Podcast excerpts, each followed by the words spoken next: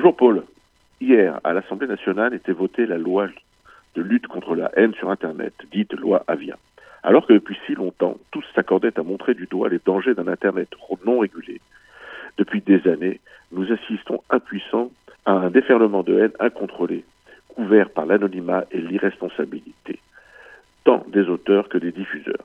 Depuis des années, l'antisémitisme, le racisme, l'homophobie, le sexisme et bien d'autres horreurs sont diffusées et arrivent sur nos écrans en toute impunité.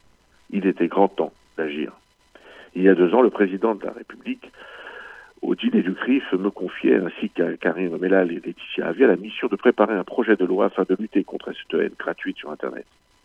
Après des centaines de consultations, après des jours et des jours de travail auprès des experts et de nombre d'associations, notre rapport avait été remis au Premier ministre et la présentation à l'Assemblée nationale devait suivre.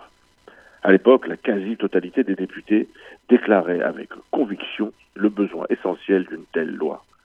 Mis à part quelques rares exceptions, nous n'avions aucun doute sur l'adhésion massive à ce projet. Mais c'était sans compter sur la capacité de certains lobbies et le calcul politicien de ceux qui, tout à coup, se sont retrouvés unis au nom de la liberté d'expression. Ainsi, lors du débat à l'Assemblée, certains trouvaient cette loi liberticide, d'autres insuffisantes et d'autres trop contraignantes pour les diffuseurs et les GAFA. Ainsi, un front composé de certains députés LR, de députés de la France Insoumise, de députés de la République En Marche, des communistes et de tous les députés du Rassemblement National s'est formé pour s'opposer à ce texte de loi qui, évidemment, pour diverses raisons, dérangeait les uns et les autres.